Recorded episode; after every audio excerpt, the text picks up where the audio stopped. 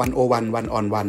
รายการ talk ตัวต่อตัว คุยรอบด้าน ถามตรง ตอบลึก เรื่องการเมืองเศรษฐกิจ สังคม วัฒนธรรม และวาระโลก โดยกองบรรณาธิการ The One-O-One dot World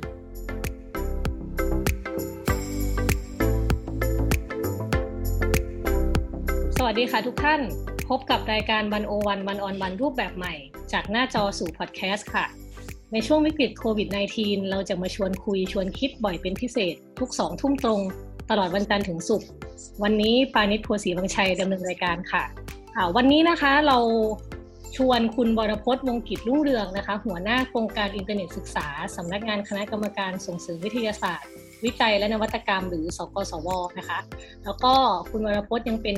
นักวิจัยโครงการสำรวจองค์ความรู้ด้านข่าวลวง ข้อมูลบิดเบือน และข้อมูลผิดพลาด และกรณีศึกษาด้านสุขภาพของไทยนะคะ ซึ่งทำร่วมกับทางสสสนะคะ ประเด็นที่เราจะคุยกันวันนี้ค่ะจะจะไล่เรียงไปตั้งแต่เรื่องข่าวลวงในยุคโควิดนะคะที่เราจะเห็นกันเยอะมากในหน้าฟีดข่าวนะคะ แล้วก็ข่าวลวงเกี่ยวกับสุขภาพ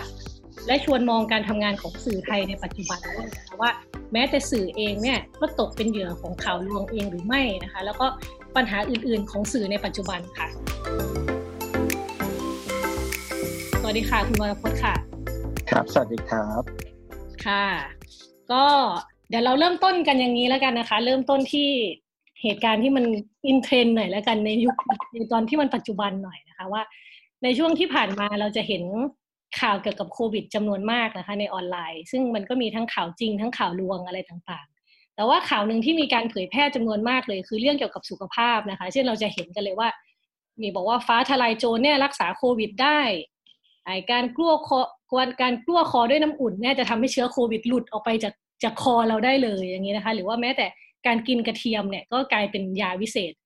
ที่แทบจะแก้ได้ทุกโรคเลยนะที่เขาส่งตามไลน์กันอะไรเงี้ยครับนี่ค่ะ ก็เลยอยากชวนคุณวรพจน์มองปรากฏการณ์นี้หน่อยค่ะว่า เออมันเกิดจากอะไร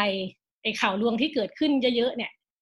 เขาเขาทำกันขึ้นมาทำไมนะคะแล้วก็รูปแบบข่าวลวงที่เกิดขึ้นมันเป็นยังไงบ้างค่ะ ครับเออจริง ๆ เวลาเราบอกว่าเออเวลาบอกว่าข่าวลวงจริงแล้วอะมันมันมีเอ่อสเปกตรัมของมันอยู่นะครับ ว่าไอ้ข้อมูลที่มันมีปัญหามันมีอะไรบ้างนะครับ อย่างถ้าเป็นข่าวลวงที่พูดถึงเนี่ยมันก็เป็นข่าวที่เหมือนกับเอ่อเฟกหรือว่าตั้นแต่งขึ้นร้อยเปอร์เซ็นต์ใช่ไหมครับ แต่มันก็มีเอ่อการแพร่กระจายของข้อมูลอื่น ๆ ที่มันมีปัญหาเหมือนกันนะครับ อย่างเช่นที่เขาเรียกกันว่าเอ่อข้อมูลผิดพลาด ข้อมูลผิดพลาดเนี่ยก็คือ misinformation ก็เหมือนกับว่ามันมีการแพร่กระจาย เพราะว่าความเข้าใจผิดบางอย่างจริง ๆ ไม่ได้มีเจตนาที่จะเอ่อไม่มีเจตนาที่จะแพร่กระจายไอ้ข่าวที่มันเป็นข้อมูลที่มันเป็นเท็จแบบนี้นะครับ อย่างเช่นที่เราเห็นกันบ่อยๆก็คือ แล้วเราจะเห็นว่าศูนย์ต่อต้านข่าวปลอมข่าวข่าวปลอมใช่ไหมครับ ก็ออกมาพูดเยอะก็คือ เช่นกรณีที่แบบมีโรงพยาบาลนั้นโรงพยาบาลนี้มีผู้ติดโควิดใช่ไหมครับ แล้วก็จะ มีการปั๊มทีหลังว่ามันเป็น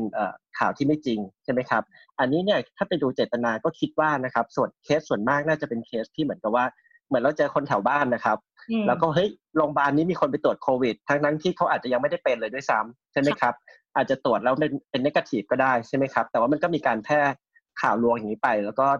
แต่มันก็มีผลผลกระทบอยู่ใช่ไหมครับ อย่างเช่น สมมติว่ามีข่าวลวงว่าพัทยามีคนติดโควิดใช่ไหมครับ อาจจะไม่ใช่ข่าวลวงอาจจะเป็นข้อมูลที่ผิดพลาดใช่ไหมครับแล้วก็มี Facebook ของคนขายหมูกระทะคนหนึ่งใช่ไหมครับโพสต์เนี่ยอะไรอย่างเงี้ยมันก็เหมือนกับว่าพัทยาก็อาจจะได้รับผลกระทบว่าอาจจะในเวลาต้นๆช่วงนั้นที่ยังไม่ได้มีการแพร่กระจายเยอะก็อาจจะเหมือนกับว่าคนไม่กล้าไปพัทยาใช่ไหมครับ ก็ส่งผลกระทบกับทั้งโรงพยาบาล ทั้งโรงแรมทั้งธุรกิจการท่องเที่ยวที่นั่นใช่ไหมครับ อันนี้ก็เป็นส่วนหนึ่งนะครับ อีกส่วนหนึ่งก็มันก็จะมีข่าวที่แบบเอ่อ ข่าวลวงเลยร้อยเปอร์เซ็นใช่ไหมครับ คือคือตั้งใจเขาลวงใจลวงเลยตั้งใจลวงเลยอ่าใช่ใช่เวลาเราพูดถึงเอ่อองค์ประกอบเวลาเราพิจารณาว่าข่าวข้อมูลนั้นมันเป็นเป็นข้อมูลแบบไหนอะเราจะดูสามสามเอ่อแฟกเตอร์หลักๆนะครับ อย่างแรกก็คือว่าเป็นเอ่อข้อมูลนั้นมันมีความเอ่อความจริงเยอะไหม ข้อเท็จจริงอะมันมีอยู่บ้างไหม หรือว่ามันลวงเลย ใช่ไหมครับเอ่ออย่างที่สองนี่ก็คือเราดูเอ่อเจตนา นะครับว่าเจตนาตั้งใจจะลวงไหม เป็นการลวงแบบเป็นระบบหรือเปล่ายังไงใช่ไหมครับ มีการ organize ในการผลิตข่าวลวงนั้น เพื่อผลประโยชน์บางอย่างใช่ไหมครับอาจจะเป็นผลประโยชน์ทางการเมือง ผลประโยชน์ทางการเงินก็ได้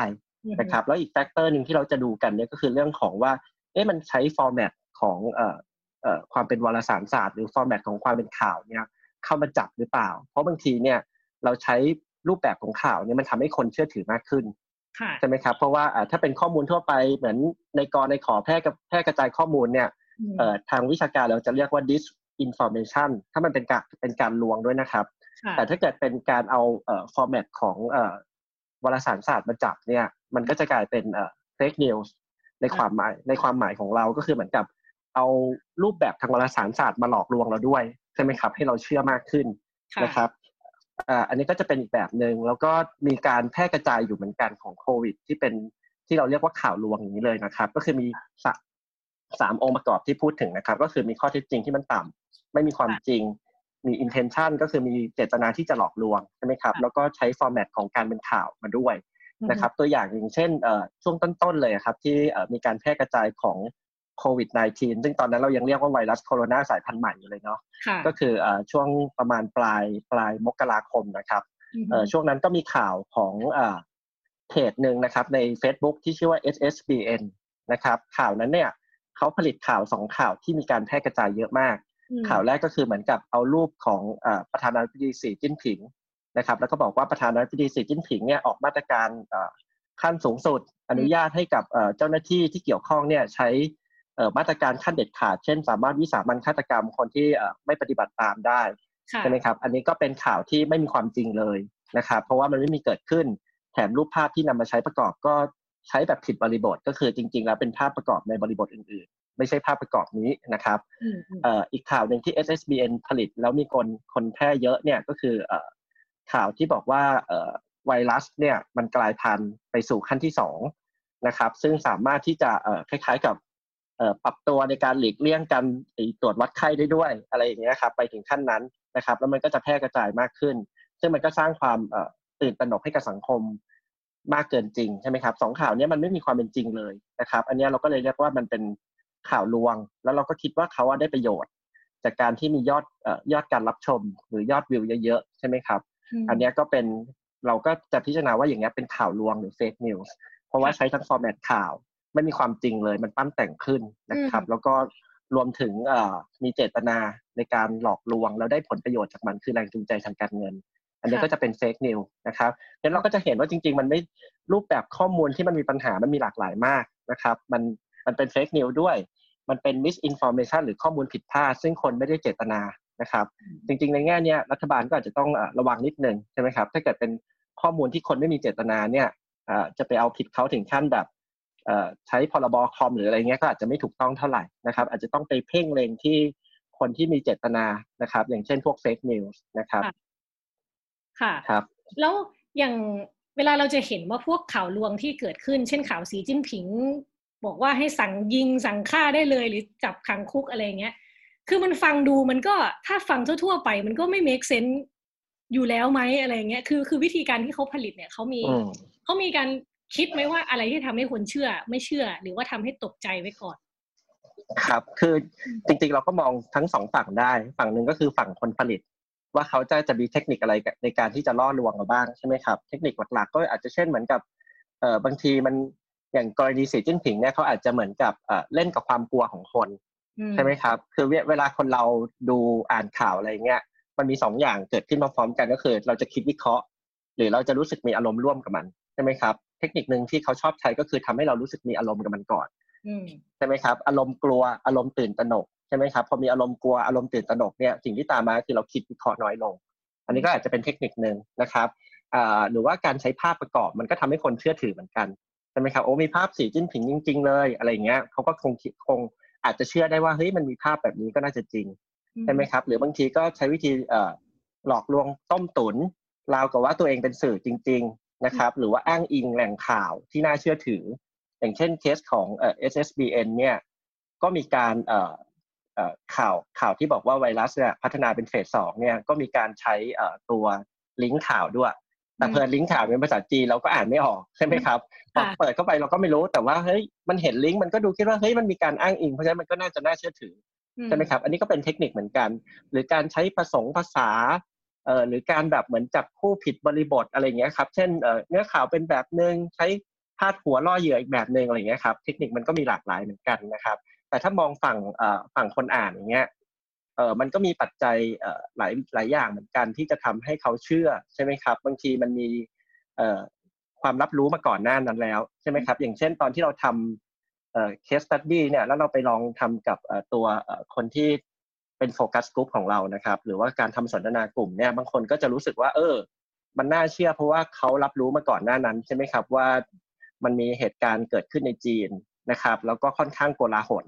ในการรับรู้แค่บางส่วนเนี่ยมันทำให้เขาไป confirm คล้ายๆเอ่อถ้าทฤษฎีจิตวิทยาเขาเรียก confirmation bias หรือมีความเอ็นเอียงที่จะเชื่อสิ่งที่เราเคยเชื่ออยู่แล้วใช่ไหมครับ หรือข้อมูลที่เรามีโดยพื้นฐาน เพราะฉะนั้นเนี่ยก็อาจจะเป็นไปได้เหมือนกันว่าเออพอเขารับข่าวเนี่ยเขาก็จะแบบ รู้สึกอย่างนั้นนะครับ หรือเอ่อถ้าไปดูคอมเมนต์นะครับ หรือว่าความเห็นที่อยู่ใต้ใต้ข่าวนั้นเนี่ย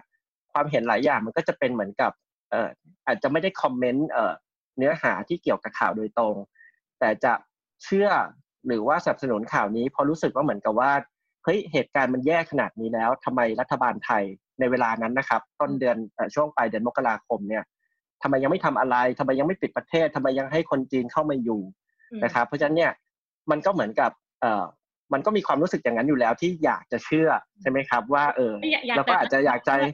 อ่าอ่าแล้วก็อาจจะใช้เอ่อเคสนั้นอะมาต่อว่าหรือว่าวิพากษ์วิจารณ์รัฐบาลได้อะไรเงี้ยครับ ก็อาจจะเป็นไปได้เหมือนกันเพราะฉะนั้นมันก็มองได้หลายส่วนทางทางด้านเทคนิคหนึ่งก็คนที่เขาเป็นคนผลิตข่าวลวงเขาก็จะ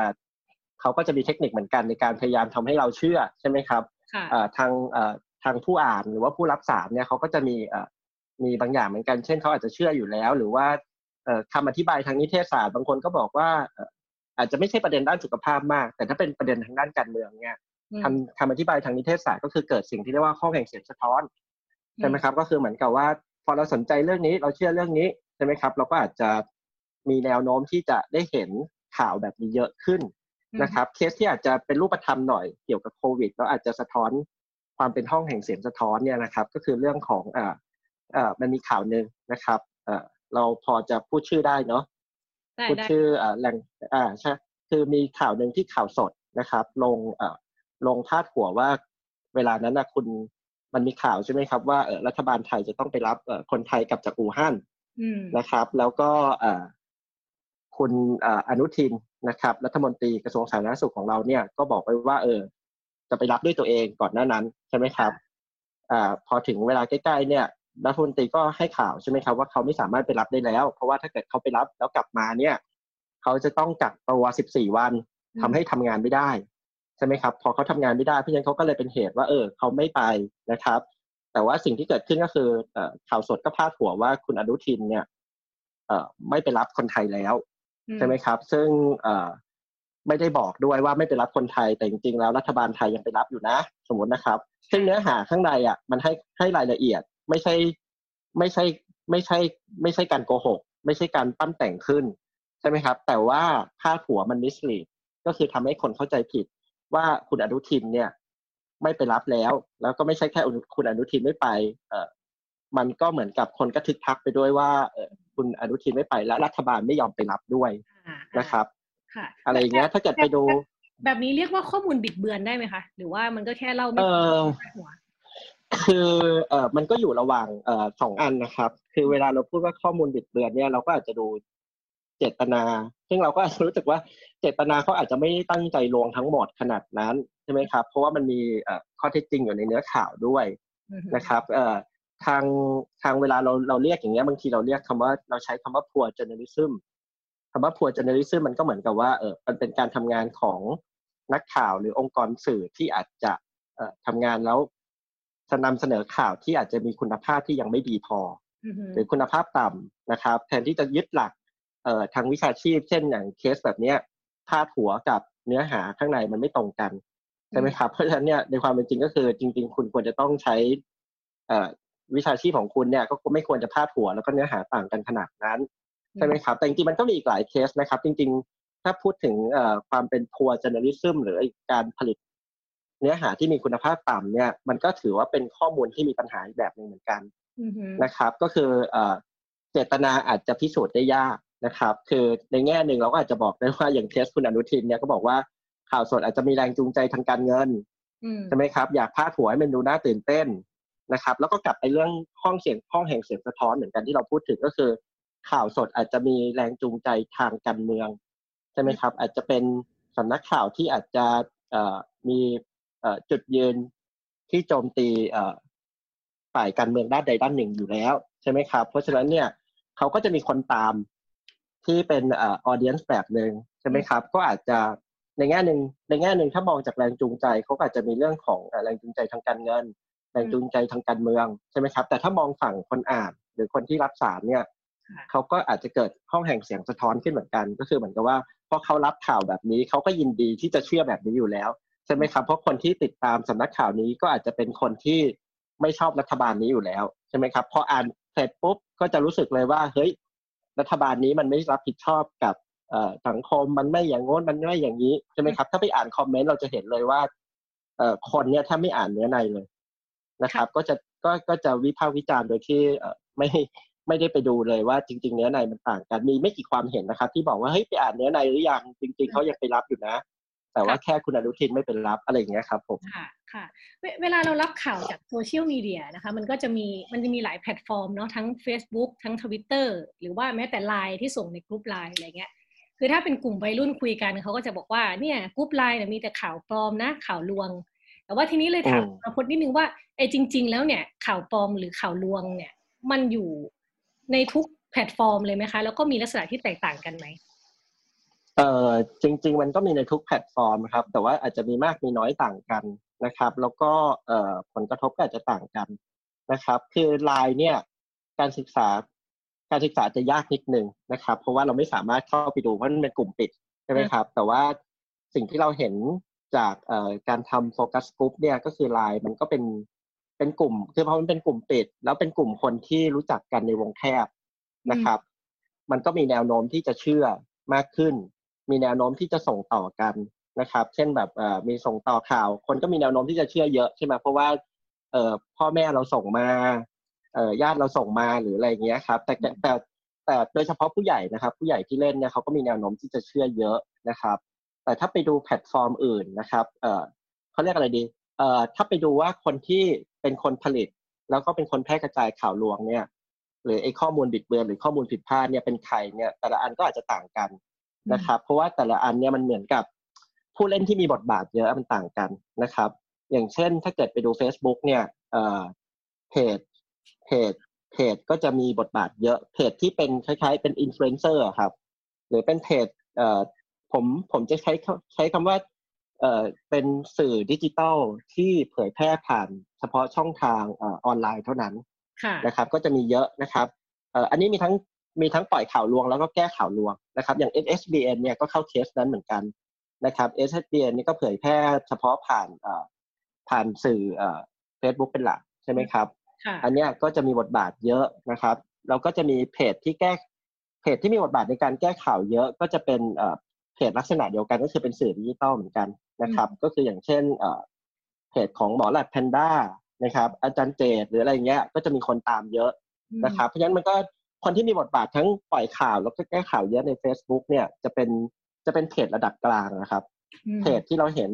เช่น Poetry of Beach หรือว่าเป็นอันนี้ครับหมอแลบ Panda SSBN สื่อกระแสหลักกับมีบทบาทไม่ได้เยอะมากนะครับ สื่ออาชีพคือก็มีแต่ว่าเมื่อเทียบกับพวกเนี้ยกับน้อยกว่านะครับ ถ้าไปดูเอ่อเอ่อที่บอกว่าเวลามีบทบาทเยอะเนี่ยเรางานศึกษาของเราเนี่ยเราดูจากตัว engagement engagement ก็คือการดูเอ่อ ยอดรวมของการที่คนมี reaction กดไลค์กด love กดแชร์นะครับกดความใส่ความเห็นอะไรเงี้ยครับอันนี้เป็นยอด engagement เราก็มีการเอ่อเอ่อ assumption ของเราก็คือการเชื่อว่าอันไหนที่มี engagement ก็คือมี impact เยอะใช่ไหมครับมีผลกระทบสูงอะไรเงี้ยครับคนที่ผลิตเนื้อหาโพสต์ต่างๆ แล้วมี impact สูงเนี่ยจะเป็นเพจระดับกลางอย่างที่พูดถึงนะครับแต่ถ้าเป็นใน Twitter จะต่างกัน Twitter เนี่ย คนธรรมดานะครับบุคคลทั่วไปเนี่ย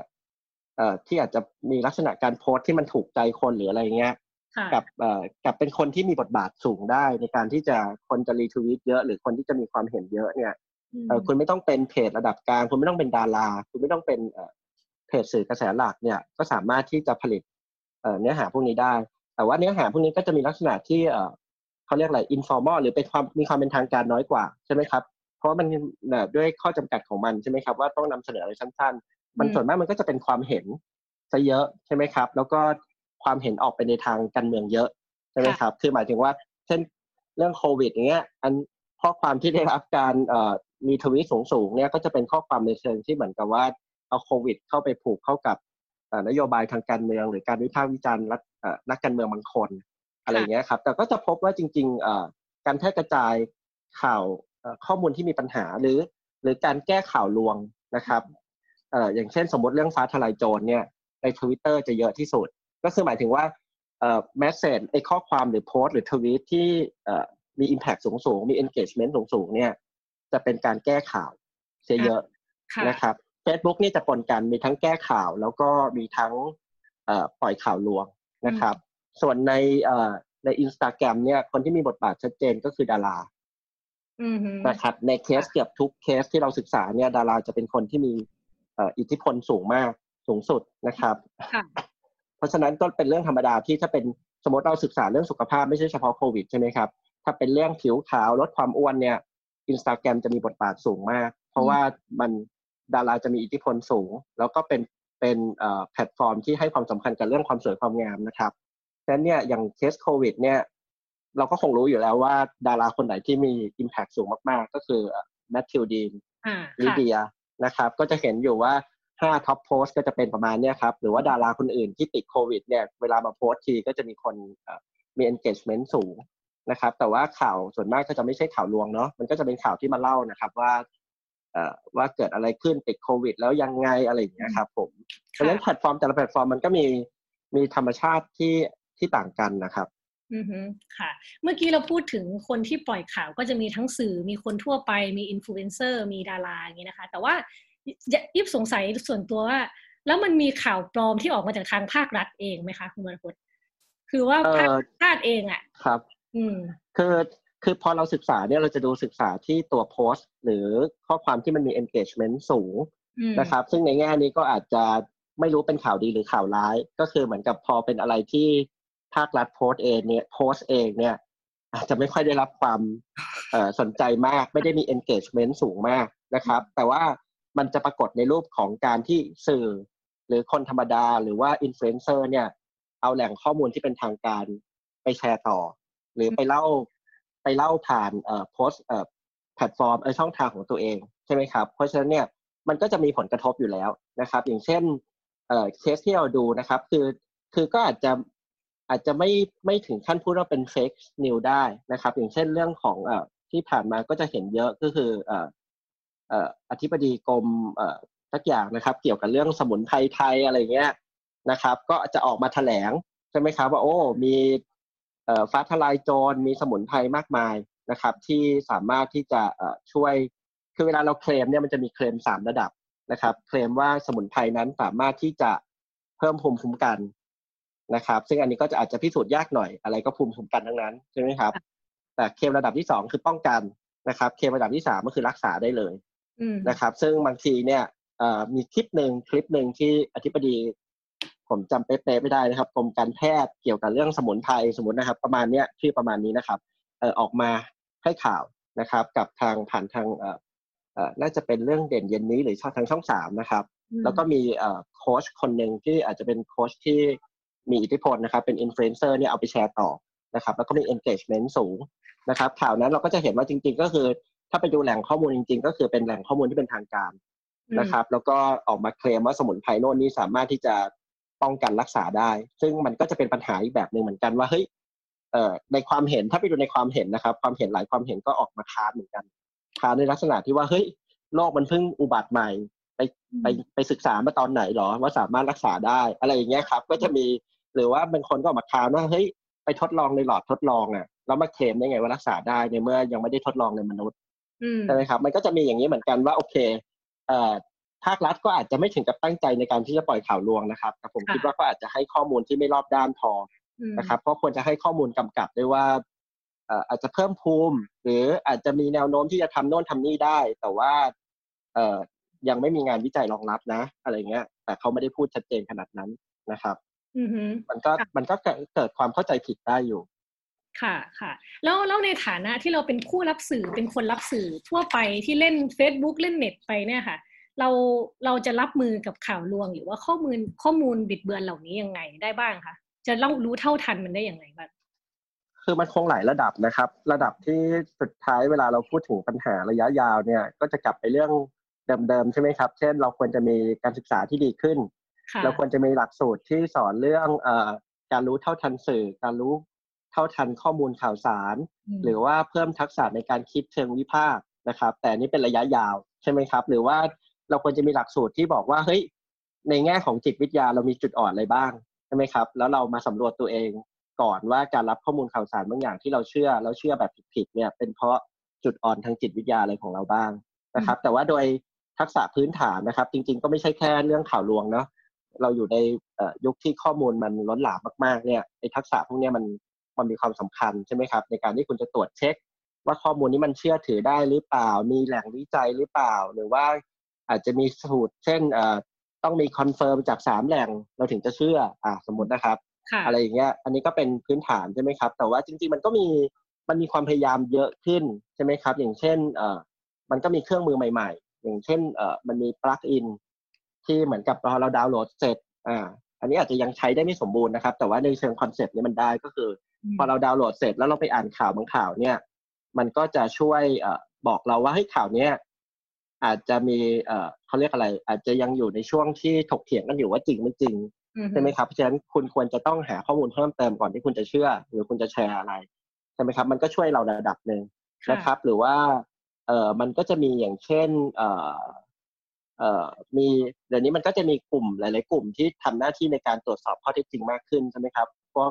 หน่วยที่เรียกว่าอย่างไทยก็มีสิ่งที่เรียกว่าโคแฟกใช่ไหมครับพยายามที่จะเอาข้อมูลเกี่ยวกับเรื่องโควิด เข้ามามากขึ้น เราก็สามารถไปตรวจเช็คจากที่นั่นได้ หรืออย่างไต้หวันอย่างเงี้ยก็จะมีการใช้เทคโนโลยีเข้ามาช่วยมากขึ้นนะครับเขามีเขามีบอทบอท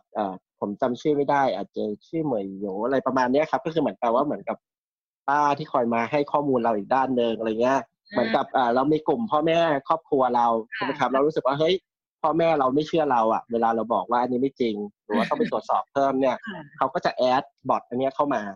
นะครับบอทนี้ก็เหมือนกับจะดีเทคคำพอดีเทคเอ่อเหมือนกับหาคำใช่ไหมครับว่าเขาพูดถึงเรื่องอะไรกันอยู่ สมมติเช่นเอ่อกัญชารักษามะเร็ง กินมะนาวรักษามะเร็งอ่าอย่างเงี้ยสมมติถ้าฐานข้อมูลเขามีอยู่เขาก็จะโชว์ให้เห็นว่าเฮ้ยไอ้คำคำนี้หรือว่าความเชื่อแบบนี้มันมีข้อถกเถียงอะไรบ้างมีข้อมูลอะไรบ้าง นะครับ ก็เหมือนกับเป็นการเอ่อฟีดข้อมูลเข้ามาระหว่างการคุยกันนะครับ แต่ว่าเห็นว่าก็มีปัญหาอยู่เหมือนกันบางทีก็ถูกเอ่อคุณคุณป้าคนนี้ที่เข้ามาช่วยให้ข้อมูลข้อเท็จจริงก็ถูกถีบออกไปจากกลุ่มเหมือนกันเวลาให้ข้อมูลที่ป้านี่เป็นคนจริงหรือว่าเป็นเป็นบอทหรือเป็นบอทเป็นบอทครับเป็นบอทซึ่งก็เป็นข้อมูลจากทางภาครัฐอีกทีหนึ่งเออไม่ครับเป็นกลุ่มเอ่อกลุ่มทำขึ้นมา เป็นกลุ่มเป็นกลุ่มที่ทำเรื่องนี้ขึ้นมาครับมีภาคประชาสังคมเข้ามาเกี่ยวข้องด้วยครับ ไม่ใช่เฉพาะภาครัฐอย่างเดียว อืมค่ะโอเคค่ะ ทีนี้เดี๋ยวอีฟอาจจะต่อประเด็นเรื่องสุขภาพนิดนึงก่อนที่จะไปไปต่อเรื่องสื่อนะคะ ก็คือว่าที่เราคุยกันมาทั้งหมดมันก็คนคนส่วนมากเนี่ยก็มักจะ search ข้อมูลเรื่องสุขภาพก่อน ซึ่งก่อนหน้าที่จะมีโควิดอีกเนาะคนจะ search แบบเราไอเราตัวร้อน เราเป็นฝีขึ้นอะไรตรงเนี้ย เราก็จะเซิร์ช Google แล้วว่าเอ้ยเราเป็นอะไรวะ ซึ่งหลายครั้งคนก็จะมามามาบ่นกันว่าเนี่ยตอนแรกแค่ไอเฉยๆนะ พอ search เข้าไปอ่านในพันทิปแล้วแบบเรากลายเป็นมะเร็งกลายเป็นมะเร็งแทนเลยอะไรอย่างเงี้ยว่าความคิดเห็นมันจะหลากหลายมากนะคะ ซึ่ง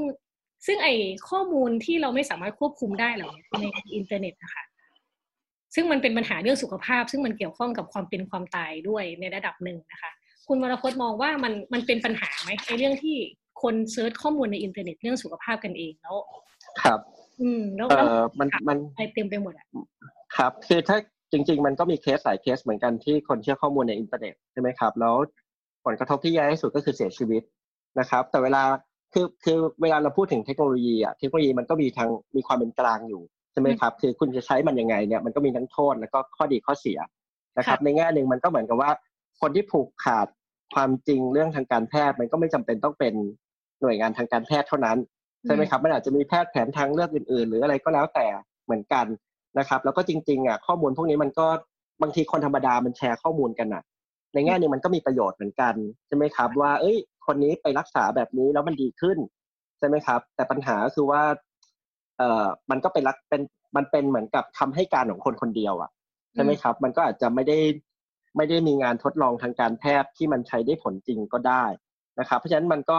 คล้ายๆมันก็มีมีทั้งข้อดีข้อเสียไม่อยากจะบอกอย่างเดียวว่า อินเทอร์เน็ตมันนำสิ่งที่ไม่ดีมาให้ใช่ไหมครับไอ้ระบบที่มันมันไม่รวมศูนย์ ระบบที่มันกระจายตัวเนี่ยมันก็มีความความดีความงามของมันเยอะใช่ไหมครับว่าเอ้ยมันก็มีข้อมูลแพร่กระจายเยอะขึ้น เราสามารถเข้าถึงข้อมูลได้มากขึ้น ถ้าเราเป็นแบบนั้นแบบนี้บางทีมันไม่ใช่แค่ข้อมูลอย่างเดียวครับ มันเป็นการ support ทางอารมณ์ด้วยใช่ไหมครับว่าเออมีกลุ่มไลน์กลุ่มนี้ที่พูดถึงการใช้กัญชารักษามะเร็งเนี่ย มันก็จะมีข้อมูลที่มันเท็จด้วยแต่แง่หนึ่งมันก็ support กันเองด้วยใช่ไหมครับ แต่แน่นอนว่าไอ้ข้อที่มันแย่ก็คือว่าเอ่อโดยเฉพาะข้อมูลสุขภาพเนี่ยเอ่อมันคือข้อมูลที่มันอาจจะทั้งบิดเบือนใช่ไหมครับ เช่นพวกขายของนะครับ แล้วก็ข้อมูลที่มันผิดพลาด เพราะว่าเอ่ออาจจะเชื่อโดยที่อาจจะยังไม่ได้พิสูจน์ความจริง แล้วก็แชร์ไป เพราะว่าอยากให้คนที่แบบเออใกล้ตัวเราได้รู้เรื่องนี้ใช่ไหมครับ มันก็มีอันตรายของมันอยู่ แล้วก็ อย่างเคสเมืองนอกนะครับ ที่มันอันตรายมากๆ อย่างเช่นเรื่องของเอ่อเคสไทยเนี่ยก็อันตรายเยอะนะครับเรื่องเรื่องกินยาลดความอ้วนอย่างเงี้ยใช่ไหมครับแล้วก็เสียชีวิตอะไรอย่างเงี้ยครับ ผิวขาว หรืออะไรก็ทาทาเสร็จแล้วก็แบบไม่มีโอกาสเป็นมะเร็งมากขึ้นนะครับ เคสเมืองนอกก็มีอย่างเช่นเอ่อเคสเหมือนกับตอนนี้จะมีคนกลุ่มต่อต้านการฉีดวัคซีนนะครับ ซึ่งเป็นกลุ่มเอ่อกลุ่มผลประโยชน์กลุ่มหนึ่งนะครับ ซึ่งเขามีความเชื่อแบบหนึ่งเขาก็จะให้ข้อมูล ให้ข้อมูลว่าเฮ้ยการฉีดวัคซีนมันทำให้เกิดอะไรบ้าง เด็กจะเป็นออทิสติกนะ หรือว่าระยะยาวจะเป็นโน่นเป็นนี่อะไรอย่างเงี้ยครับ สิ่งที่เกิดขึ้นก็คือเอ่อคนฉีดวัคซีนน้อยลง ให้เด็กน้อยลง แล้วมันทำให้โรคที่เคยป้องกันได้ด้วยการฉีดวัคซีนเช่นโรคหัดเนี่ยกลับมาระบาด อันนี้ก็เป็นปัญหาอีกแบบหนึ่งเหมือนกัน ฟังแล้วน่ากลัวมากเลย คือว่าเป็นเรื่องใหญ่มากเลยนะคะแบบนี้ อืม ใช่ใช่มันเป็นเรื่องใหญ่มากครับ แล้วก็เราคือถ้าเป็นข้อมูลคือจริง ๆ มันก็ต้องกลับไปครับ ว่าเออเราเราถ้าเป็นข้อมูลสุขภาพ มันควรจะต้องหาข้อมูลที่รอบด้านกว่านี้ คือดูด้านเดียวไม่ได้ แต่ว่าถามว่าเราควรจะเซ็นเซอร์ทุกอย่างไหมมันคงไม่ใช่นะครับ บางอย่างมันก็อาจจะมีเอ่อประโยชน์ของมันอยู่ใช่ไหมครับอย่างน้อยในแง่ของอารมณ์หรืออะไรก็แล้วแต่นะครับ แต่ว่าเอ่อเคสที่มันอย่างเช่น controversial มากๆอย่างเงี้ยเช่นเรื่องกัญชารักษามะเร็งเงี้ยที่มันถกเถียงกันเยอะนะครับ คือว่าเอ๊ะ ที่กัญชามันรักษามะเร็งได้หรือเปล่านะครับ คือทางการแพทย์เนี่ยก็ต้องบอกว่ายังไม่ได้ใช่ไหมครับ แต่ว่าอย่างน้อยที่สุดเนี่ยกัญชามีประโยชน์ในแง่ของการเอ่อ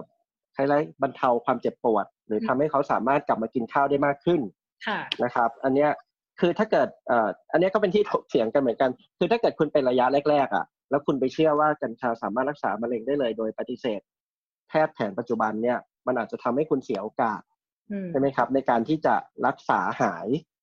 แต่ว่าพอเป็นเคสแบบคือเคสกัญชารักษามะเร็งเนี่ย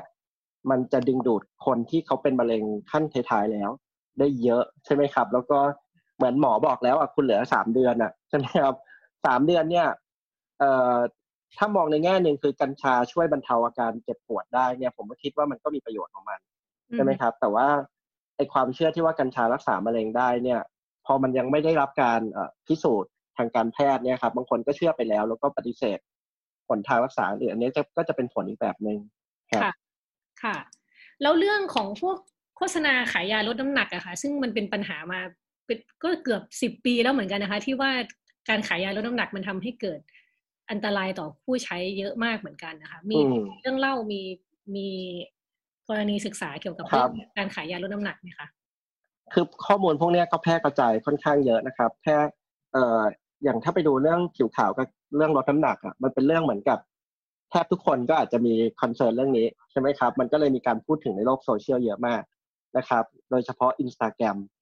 นะครับ แล้วก็อินฟลูเอนเซอร์หรือคนที่มีบทบาทเยอะ แล้วก็ขายผลิตภัณฑ์พวกนี้ก็คือดาราเยอะนะครับ ซึ่ง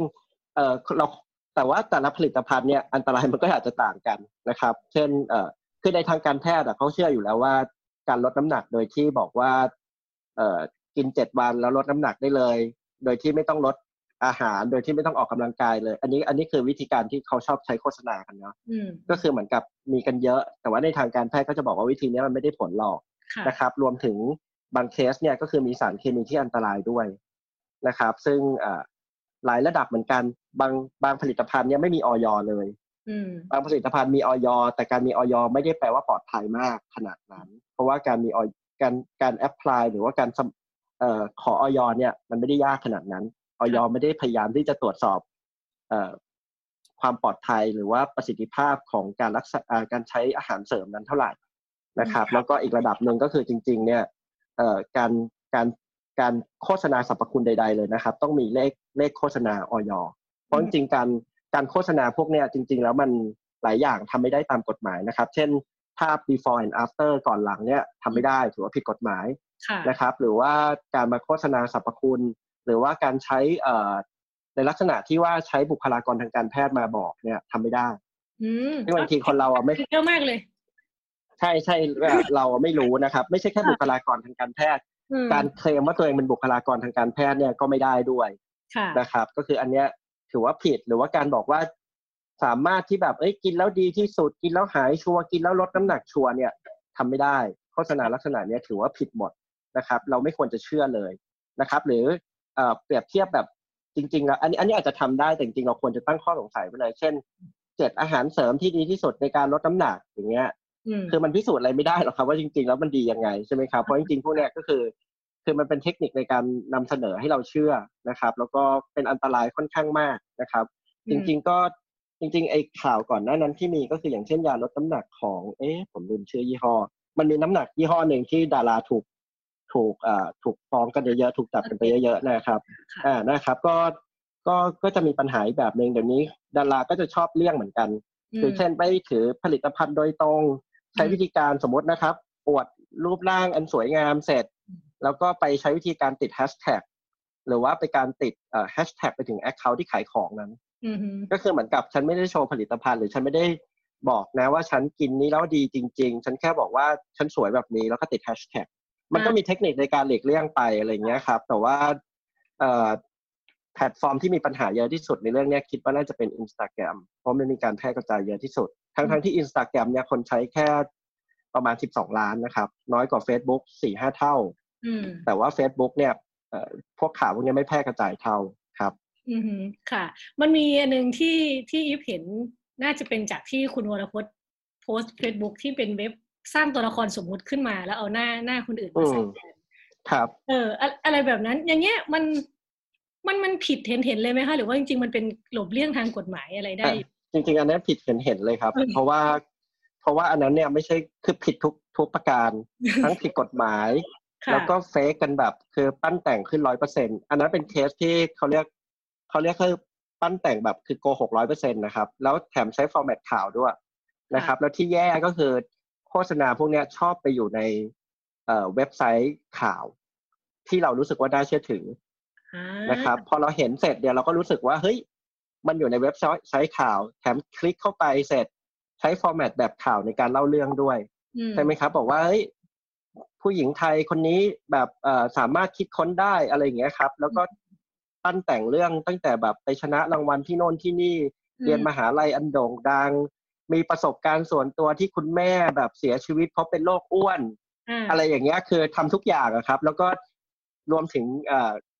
คอมเมนต์ต่อท้ายก็ยังมีการปั้นแต่งขึ้นเหมือนกัน คือปั้นแต่งขึ้นทุกอย่างคือทุกอย่างเฟกหมดอะไรอย่างเงี้ยครับแต่อันนี้ปัญหาก็คือผมยังไม่ค่อยแน่ใจว่า ไอโฆษณานั้นไปอยู่ในเว็บข่าว เพราะว่าเว็บข่าวนั้นเนี่ยเลือกโฆษณานั้นเข้ามาเอง หรือว่ามันผ่านระบบเช่นระบบของ Google อย่าง AdSense อะไรอย่างเงี้ยครับ ซึ่งจริงๆ แล้วมันควรจะต้องถูกแบนตั้งแต่ต้นนะครับเพราะฉะนั้นอันนี้ไม่แน่ใจเหมือนกันแต่จริงๆคือเว็บไซต์ข่าวควรจะปกป้องชื่อเสียงตัวเอง ไม่ใช่โพสไม่ใช่ปล่อยให้มันมีโฆษณาชวนเชื่อที่ ที่เป็น fake news ขนาดนี้อยู่ในเว็บไซต์ของตัวเอง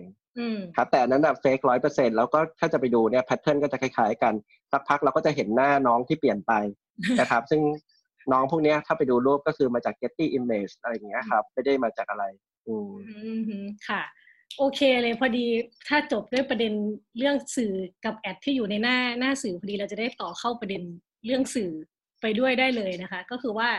อย่างเมื่อกี้ถ้าถ้าพูดให้ท่านผู้ฟังเห็นภาพหน่อยไอโฆษณาที่ว่ามันจะเป็นเหมือน banner กระพริบ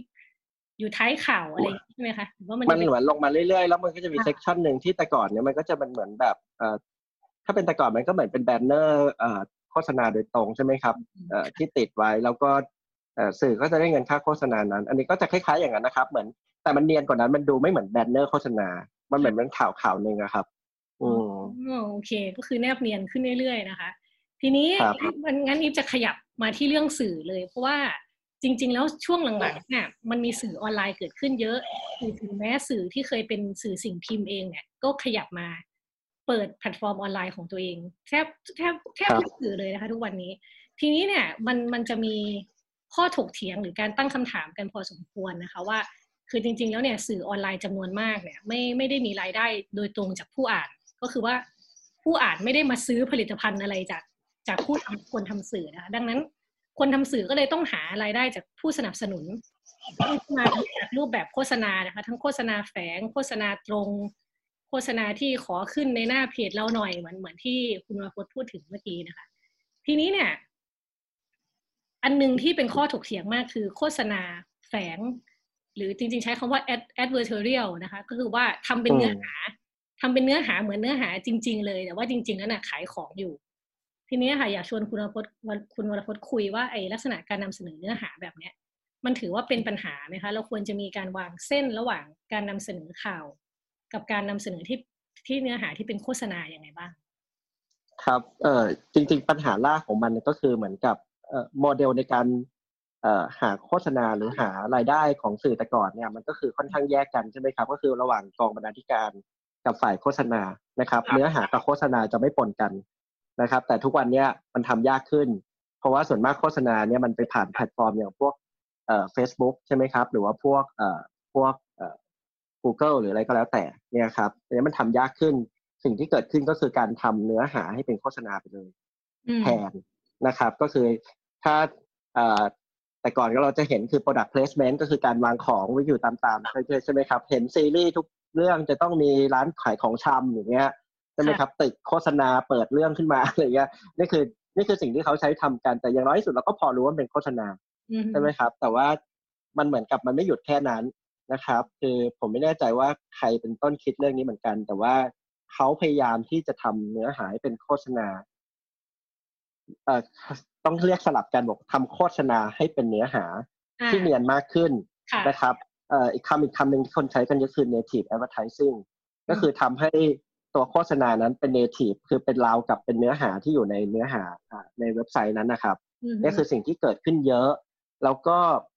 เอ่อผมจริง ๆ เราก็ไม่ค่อยมีปัญหานะครับที่จะบอกว่าเป็น sponsor content หรือเนื้อหาที่ได้รับการสนับสนุน เพียงแต่ว่าควรจะกล่าวให้ชัดเจนหน่อยใช่ไหมครับ เพราะว่าคนอ่านเนี่ยเขาจะได้รู้ว่าสิ่งที่เขากำลังอ่านอยู่อะมันไม่ใช่ข่าวที่นักวิชาชีพซึ่งควรจะผ ลิตเนื้อหาโดยปราศจากอิทธิพลเชิงพาณิชย์ หรือว่าอิทธิพลทางการเมืองเนี่ย เป็นคนผลิตเองใช่ไหมครับ แต่พอเป็นโฆษณาแฝงในลักษณะที่ไม่ยอมบอกด้วยนะครับ ก็สร้างความสับสนเหมือนกัน ว่าตกลงเนื้อหานั้นเป็นเนื้อหาที่ผลิตโดยสื่อมืออาชีพ ซึ่งไม่ควรจะมีผลประโยชน์ ควรจะต้องผลิตเนื้อหา โดยมีจริยธรรมวิชาชีพกำกับเนี่ย เอ่อแล้วคนควรจะเชื่อ เพราะว่าอย่างน้อยที่สุดคุณน่าเชื่อถือเพราะคุณเป็นสื่ออาชีพ จริง ๆ แล้วพอไปเป็นอย่างเงี้ยมันทำให้เกิดความเข้าใจผิดเหมือนกัน เพราะว่าพอคนคือการใช้รูปแบบข่าวมาจับ แล้วมาปั้นแต่งให้มันดูเป็นโฆษณาเนี่ยผมคิดว่ามันก็เป็นการพยายามหลอกลวงคนเหมือนกันนะครับแทนที่จะบอกคนไปว่านี่เป็นโฆษณาคนจะได้อ่านด้วยความเข้าใจแบบหนึ่งนะครับ ตอนนี้มันไม่ใช่ตอนนี้คือพยายามทำให้คน คือพยายามหลอกคนนะว่ามันไม่ใช่โฆษณานะทั้งที่มันเป็นโฆษณานะครับ อันนี้ผมคิดว่ามันเป็นมันเป็นการ การกระทำที่เอ่อผมคิดว่ามันไม่ผิดจรรยาบรรณวิชาชีพ แล้วก็เอ่อมีความตั้งใจที่จะหลอก อันนี้เจตนาชัดเจนนะครับ ผมคิดว่ามันมีความตั้งใจที่จะหลอกคนว่ามันคือมันคือข่าว ทั้งทั้งที่มันคือโฆษณา อันนี้ผมว่าเป็นอันตราย แล้วก็เอ่อคือองค์กรสื่อควรจะต้องทำอะไรมากกว่านี้นะครับควรจะต้องเรียกร้องให้ชัดเจนว่าสิ่งนี้ผิดจรรยาบรรณวิชาชีพนะครับเอ่อแล้วก็ทางผู้บริโภคหรือว่า คนที่รับสารเนี่ยควรจะต้องเรียกร้องเหมือนกันว่า เขาไม่ควรจะแฮปปี้กับเนื้อหาแบบนี้นะครับเพราะว่าเราแฮปเราโอเคกับการอ่านโฆษณา ถ้าเราอยากอ่าน แต่อย่ามาหลอกกันว่าสิ่งนี้คือข่าว หรือเนื้อหาที่คนที่ควรจะเป็นสื่อมวลชน และมีจริยธรรมวิชาชีพกำกับเนี่ย เป็นคนผลิตขึ้นมา เพราะคุณกำลังเอาความเชื่อถือของสังคมอะไปห่อมันไว้ใช่ไหมครับ แล้วคุณกำลังหลอกลวงประชาชนอยู่แบบนี้ อือฮึแล้วแล้วถ้าเกิดว่าฝ่ายคนที่ทำทำสื่อทำแบบ native advertising ออกมา แล้วเขาเขาบอกว่าเขาอธิบายว่าเพราะเขานำเสนอความจริงอยู่แค่เป็นความจริงที่มีคนมาบอกอีกทีว่ามันเกิดสิ่งนี้ขึ้น แล้วเขาก็เลือกที่จะหยิบมาเล่าอย่างเงี้ย เช่นสมมติสมมุติมีพักการเมืองบางพักทำกิจกรรมอะไรบางอย่าง แล้วสื่อนั้นก็ไปทำข่าวกิจกรรมนั้น ซึ่งได้ข่าวมาจากที่การที่สมมติพักการเมืองอาจจะบอกว่ามีกิจกรรมนี้นะแบบนี้แบบมันถือว่า ถ้าเขาถ้าเขาอธิบายว่าเป็นการนำเสนอความจริงล่ะคะ เราครับเราจะแต่ว่าคนที่ทำเอ่อคือหมายถึงว่าหนึ่งก็คือคุณมีเจตนาอยู่แล้วใช่ไหมคุณนำเสนอความจริงก็จริง แต่ถ้าเกิดคุณทำผลิตข่าวที่พูดถึงเนี่ยเอ่อในฐานะคนที่ทำวิชาชีพสื่อเนี่ย สิ่งที่มากำกับของคุณอีกทีหนึ่งก็คือเอ่อคุณต้องตรวจสอบใช่ไหมคุณคุณคุณไม่ได้บอกความจริงเนี่ย ความจริงของใครใช่ไหมครับ คุณปล่อยให้คนคนมานำเสนอความจริงอย่างเดียว ถ้าคุณเป็นสื่ออาชีพเนี่ยสิ่งที่คุณต้องทำคือคุณต้องตั้งคำถามเขาได้ คุณต้องตรวจสอบเขาได้ว่าสิ่งที่เขาพูดมันจริงไม่จริงอ้างอิงจากอะไร รวมถึงคุณต้องนำเสนอข้อมูลอีกด้านหนึ่งใช่ไหมครับของคู่แข่งของคุณหรือว่าพรรคการเมืองฝั่งตรงข้ามด้วยซ้ำนะครับ การที่คุณบอกว่าคุณนำเสนอความจริงอย่างเดียวเนี่ย ก็คือไม่ได้ไม่ได้โกหกนี่ก็คือนำเสนอความจริงของคนคนนั้นที่พูดออกมานะครับ ในแง่เนี้ยมันก็ผิดจรรยาบรรณวิชาชีพสื่อเหมือนกันเราถึงบางทีเราถึงว่าเราไม่เรียกมันว่า fake news เราถึงเราเรียกมันว่า poor journalism ก็คือเป็นการผลิตข่าวที่มีคุณภาพแย่ก็คือคุณภาพที่ดีก็คือคุณต้องนำเสนอความจริงสองด้าน คุณต้องซักทานเขาได้ใช่ไหมครับ แต่สิ่งนี้มันไม่เกิดขึ้น เพราะว่าคุณถูกคือคุณจะบอกว่าเป็นข้อที่จริงก็จริง แต่ว่าคุณกำลังโฆษณาให้เขาดังนั้นคุณก็เลยไม่พยายามซักทานเขาอย่างที่ควรจะเป็น คุณไม่นำเสนอข้อมูลที่รอบด้านอย่างที่ควรจะเป็น ค่ะค่ะการการทำเขียนข่าวอะค่ะที่ที่มี ผลประโยชน์ทางพาณิชย์กับผลประโยชน์ทางการเมืองเนี่ย ความร้ายแรงมันเท่ากันหรือแตกต่างกันยังไงบ้างคะความอะไรนะครับโทษทีคือผลประโยชน์ถ้าเขียนข่าวเพื่อผลประโยชน์ทางพาณิชย์กับผลประโยชน์ทางการเมืองอะค่ะ ความร้ายแรงของมันหรือว่าความความซีเรียสของมันสำหรับสื่ออันไหนมัน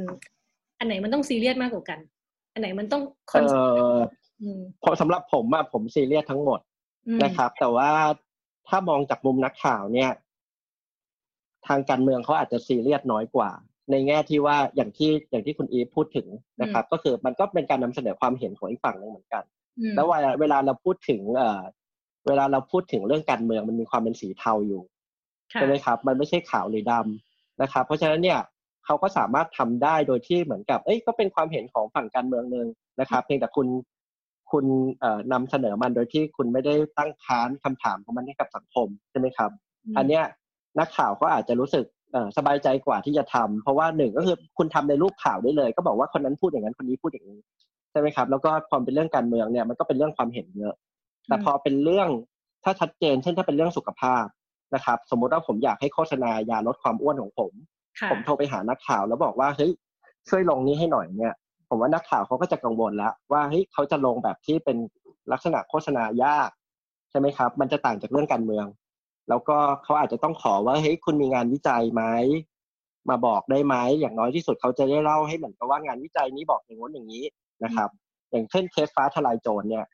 เออเราก็จะเห็นอย่างเคสหนึ่งที่เออสื่อหนึ่งเนี่ยเขาไปลงนะครับ แล้วก็เอ่อให้ข้อมูลบอกว่ามีโน่นมีนี่อะไรอย่างเงี้ยครับ มีหน่วยงานโน้นหน่วยงานนี้ หรือบอกว่าฟ้าทลายโจรน่ะเอ่อโดยทั่วไปแล้วมีคุณสมบัติยังไงบ้างมีสรรพคุณยังไงบ้าง แล้วหลังจากนั้นก็แปะเอ่อ ฟ้าทลายโจรของยี่ห้อเอ่ออภัยภูเบศนะครับ แล้วก็เราก็จะสงสัยอะอย่างเงี้ยมันคือลักษณะหนึ่งของการทำเอ่อ native ad หรือเปล่านะครับ แล้วก็พอไปอ่านดูเนื้อหาก็คือคุณก็ไม่ได้พยายามอ้างใช่ไหมครับว่าอ่ามีคนเห็นต่างยังไงบ้าง หรือมันมีงานวิจัยอะไรสับสนจริง ๆ คือคุณไม่ได้พยายามตั้งคำถาม แต่คุณใช้วิธีการเล่าแบบแบบข่าวอะ อันนี้มันน่ากลัวกว่าอีกใช่ไหมครับ เพราะว่าคุณพยายามจะเอ่อจับโน่นใส่โน่นใส่นี่มาแต่จริงๆแล้วคุณไม่ได้พยายามนำเสนอข้อมูลอย่างรอบด้านจริงๆ แล้วพยายามเอ่อหน้าที่สำคัญของสื่อเนี่ยคือการ verify หรือการเอ่อตรวจเช็คข้อมูลใช่ไหมครับ คือเวลาเราบอกสื่อ สื่อชอบจะมักจะใช้ข้ออ้างว่าพอมีแหล่งข่าว พูดว่าอย่างโน้นอย่างนี้ เพราะฉะนั้นเนี่ยสำหรับเขามันไม่ใช่เฟกนิวคือเขาไม่ได้เขาไม่ได้นำเสนออะไรที่ผิดเด็ก คนที่พูดต่างหากที่อาจจะพูดอะไรที่มันผิดนะครับ แต่เขาอาจจะลืมไปว่าวิชาชีพสื่อเนี่ย มันคือวิชาชีพที่ต้องตรวจสอบข้อเท็จจริง นะครับ คุณต้อง verify ข้อมูลของคุณด้วยแหล่งข่าวของคุณด้วยมันจริงหรือเปล่า ไม่ใช่บอกว่าแหล่งข่าวพูดอย่างนี้แล้ว คุณจะนำเสนอสิ่งที่มันโกหก สิ่งที่มันไม่ใช่ข้อเท็จจริงให้กับประชาชนได้เนี่ย อันเนี้ยผิดนะครับ เพราะอย่างนั้นเนี่ยมันทำให้คุณเป็นแค่ มันมันทำให้คุณเป็นแค่กระบอกเสียง มันทำให้คุณเป็นแค่ฝ่ายประชาสัมพันธ์ คุณอย่าเรียกตัวเองว่านักข่าว ถ้าคุณไม่ตรวจสอบความจริง ค่ะ ค่ะอ่า มันก็จะมีสองกรณีก็คือว่านักข่าวไม่รู้จริง ๆ ว่านั่นน่ะว่านั่นคือความเท็จความลวง ก็คือคิดว่าเขาพูดถูกแล้วนะคะ โดยที่ไม่ได้ตรวจสอบ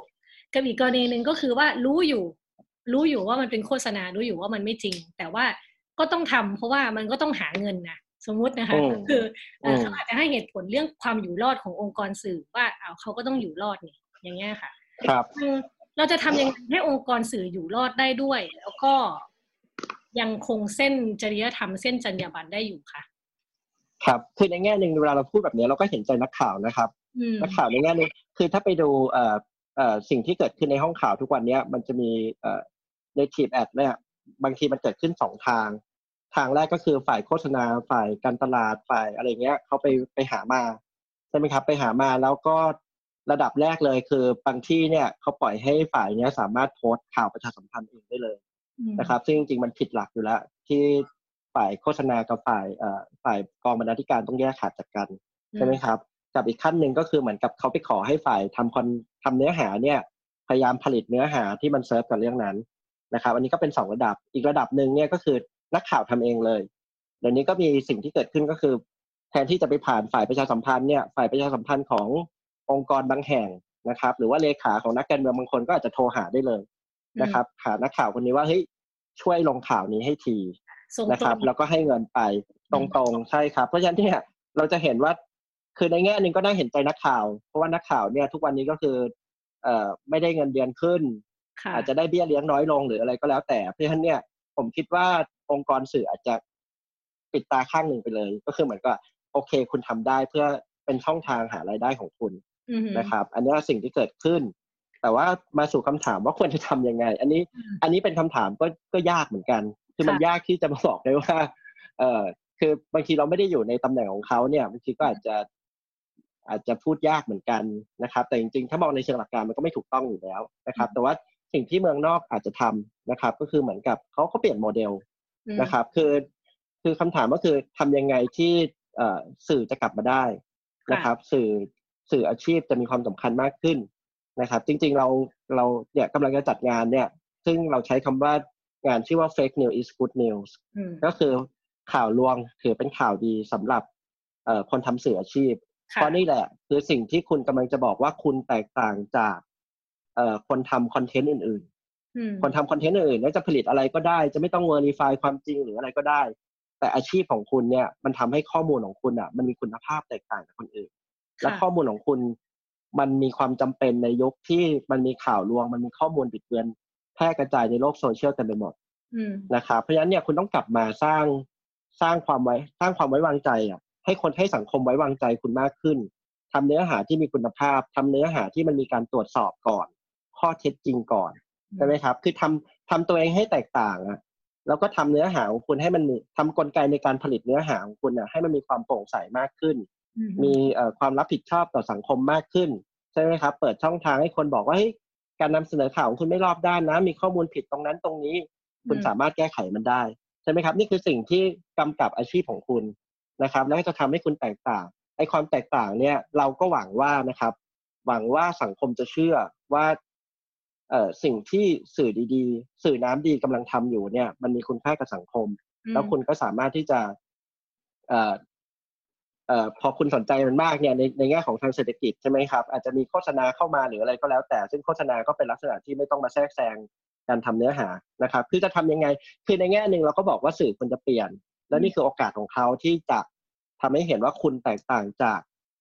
สื่ออื่น ๆ ใช่ไหมครับ สื่ออาชีพแตกต่าง เพราะว่าคุณมีจะย้ายทำวิชาวิชาชีพกำกับ คุณมีกลไกเชิงบรรณาธิการที่จะตรวจสอบข้อเท็จจริง ใช่ไหมครับ อันนี้คุณควรจะแตกต่างจากที่อื่นได้นะครับ แต่ในแง่หนึ่งผมก็คิดว่า ผมก็อยากให้สังคมโดยรวมเนี่ย เอ่อเชื่อใช่ไหมครับ แล้วก็ให้คุณค่ากับสื่อที่ทำแบบนี้ด้วยนะครับ เพราะบางทีเนี่ย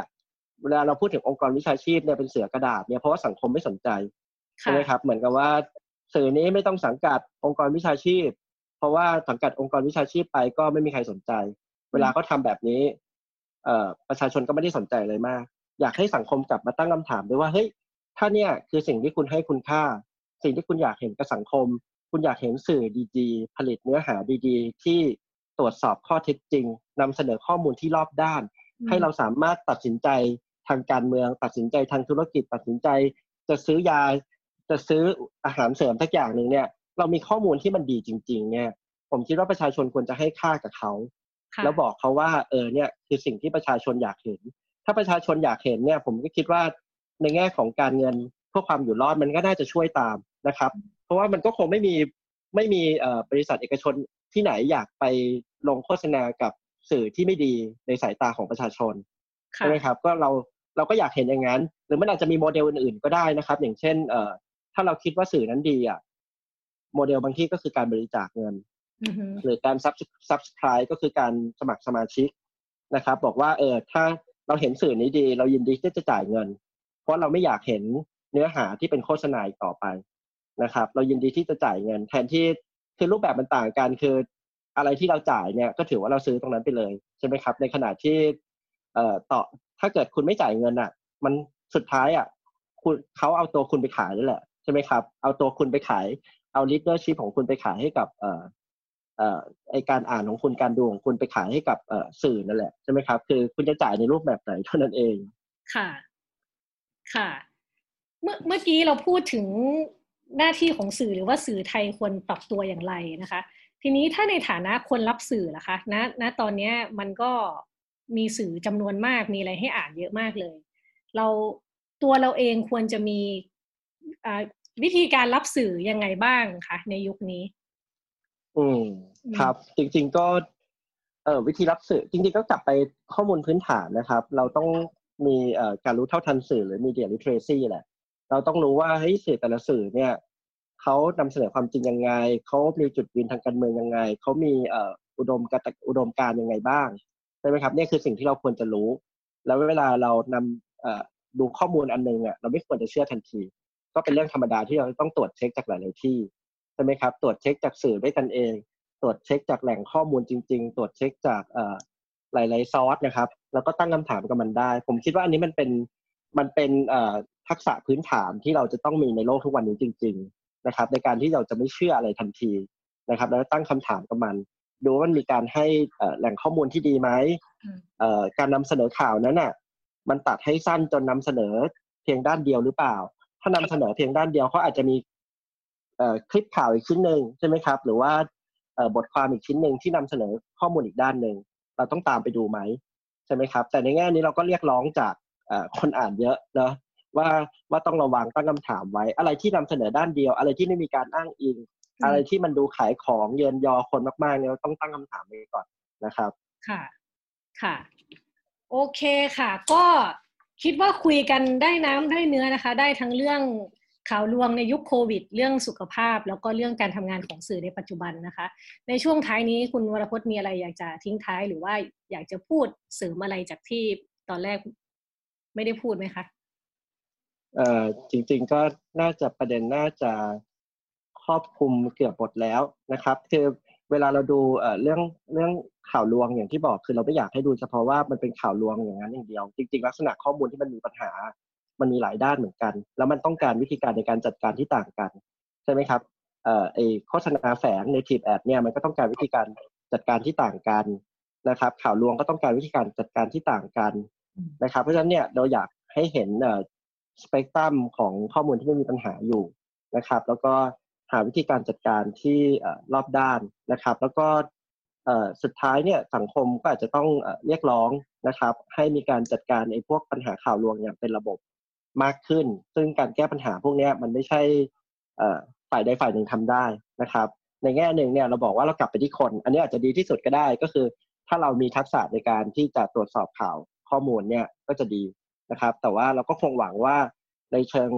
โครงสร้างของสังคมอะมันน่าจะมีอะไรที่จะ support กว่านี้ใช่ไหมครับแพลตฟอร์มอาจจะต้องทำอะไรมากกว่านี้ไหมแพลตฟอร์มอาจจะไม่สามารถมองตัวเองเป็นแค่ตัวกลาง ที่ไม่ต้องทำอะไรได้อีกต่อไป แพลตฟอร์มอาจจะต้องทำตัวเป็น ในฐานะคนที่จริง ๆ แล้วคุณสามารถควบคุมการไหลเวียนของข้อมูลข่าวสารได้เนี่ย คุณทำอะไรมากขึ้นได้ไหมนะครับ เช่น คุณอาจจะต้องเพิ่ม transparency ของคนที่ผลิตข่าวเพจนั้นๆ ใช่ไหมครับ ซึ่งตอนนี้ Facebook ก็ทำแล้วนะครับ คุณอาจจะเปิดให้ประชาชนสามารถไปติดธงหรือ flag ข้อมูลที่มีปัญหาได้ เพื่อให้คนเนี่ยสามารถตรวจสอบได้ใช่ไหมครับ หรือว่าคุณอาจจะตัดท่อน้ำเลี้ยง ของเพจอย่าง SSBN ที่แบบเออได้เงินจากการคือได้รางวัลจากการผลิตข่าวลวงทำยังไงที่จะตัดท่อน้ำเลี้ยงของเขานะครับ อันนี้เป็นสิ่งที่แพลตฟอร์มก็น่าจะต้องทำหรือแพลตฟอร์มอาจจะต้องทำงานกับนักข่าวมากขึ้นไหมนะครับ หรือว่าภาควิชาการให้คนสามารถที่จะเข้าไปตรวจสอบได้ว่าเฮ้ยอัลกอริทึมของคุณทำงานยังไง แล้วอัลกอริทึมของคุณมันสร้างห้องแห่งเสียงสะท้อนยังไง ซึ่งเป็นการสนับสนุนข่าวลวงเนี้ยครับก็อาจจะต้องทำมากขึ้นนะครับ ฝั่งภาค ภาคภาคเอ่อสื่อมวลชนเราก็พูดถึงเยอะแล้วว่าควรจะต้องทํำยังไง เพราะจริงๆเขามีหน้าที่สำคัญ คือโดยพื้นฐานแล้ว อาชีพของเขาเนี่ยคืออาชีพที่ต่อต้านข่าวลวงนะครับทำยังไงที่เขาจะต้องทำหน้าที่ได้ดีกว่านี้ รัฐก็เหมือนกันนะครับ ที่จะที่จะทำยังไงสร้างแรงจูงใจให้ฝ่ายต่างๆทำงานได้ดีขึ้นนะครับ แต่ว่าไอ้ไอ้ลักษณะที่ว่าไปออกกฎหมาย ที่ควบคุมแพลตฟอร์ม หรือว่าเปิดโอกาสให้รัฐสามารถไปเซ็นเซอร์ชิปอะไรได้เนี่ย ก็อาจจะต้องระวังเหมือนกันนะครับมีแนวโน้มอย่างเช่นที่เกิดขึ้นในสิงคโปร์หรืออะไรก็แล้วแต่นะครับทำทำยังไงที่สิ่งนี้จะไม่เกิดขึ้น เพราะสุดท้ายเนี่ยเวลาเราพูดถึงปัญหาข่าวลวง แล้วต้องการจัดการปัญหาข่าวลวงเนี่ยเอ่อบางทีข่าวลวงมันถูกใช้เป็นป้ายไปแปะครับ เหมือนที่คนพูดถึงทรัมป์เยอะๆอะเวลาทรัมป์เขาไม่พอใจสื่อไหนก็บอกว่าไอ้สื่อนี้เป็นข่าวลวง สื่อนั้นเป็นข่าวลวง ก็กลายเป็นว่าคำว่าข่าวลวงเป็นกลายเป็นเครื่องมือของรัฐไปใช่ไหมครับทำยังไงที่ คำคำนี้จะไม่เป็นเป็นการแก้ปัญหาข้อมูลที่มันมีปัญหาโดยที่ไม่ถูกใช้เป็นเครื่องมือของรัฐในการแทรกแซงสื่อ หรือว่าแทรกแซงสิทธิเสรีภาพในการแสดงความเห็นเนี่ยครับสุดท้ายเนี่ยเรื่องนี้เราต้องการการจัดการปัญหาอย่างรอบด้าน ต้องมีเอ่อ stakeholder ที่หลากหลายเข้ามาจะเข้ามาช่วยกันนะครับแล้วก็ต้องมาคุยกันว่าเอ่อมันมีคุณค่าทางสังคมอะไรบ้าง ที่ได้รับผลกระทบจากข่าวลวง แต่ว่าการกระทำบางอย่าง เช่นการไปออกกฎหมายที่มันโหดมากๆกับแพลตฟอร์มเนี่ย หรือว่ากับประชาชนเนี่ยมันอาจจะกลายเป็นการละเมิดคุณค่าบางอย่างที่มีความสำคัญไม่แพ้กันเรื่องสิทธิเสรีภาพอย่างเงี้ยครับเดี๋ยวเราต้องคุยกันเยอะครับ อืมค่ะ โอเคค่ะสำหรับท่านผู้ฟังนะคะ ถ้าอยากจะฟังเรื่องเกี่ยวกับ fake news หรือว่าข่าวลวงมากขึ้นนะคะ พรุ่งนี้สามารถติดตามงานเสวนา Fake News is Good News นะคะ ได้เวลาเปลี่ยนวารสารศาสตร์นะคะพรุ่งนี้ก็คือวันเสาร์ที่ 9 พฤษภาคมนะคะ เวลา 9 โมงครึ่งถึง 4โมงครึ่งนะคะ ถ่ายทอดผ่านไลฟ์ของ Facebook Page Book s c a p e นะคะ แล้วก็วันนี้ขอบคุณคุณวรพจน์มาก ๆ นะคะ ที่มาร่วมพูดคุยกัน ครับ ขอบคุณมากครับ ขอบคุณท่านผู้ฟังที่อยู่กันจนจบรายการนะคะ สวัสดีค่ะ ครับ สวัสดีครับ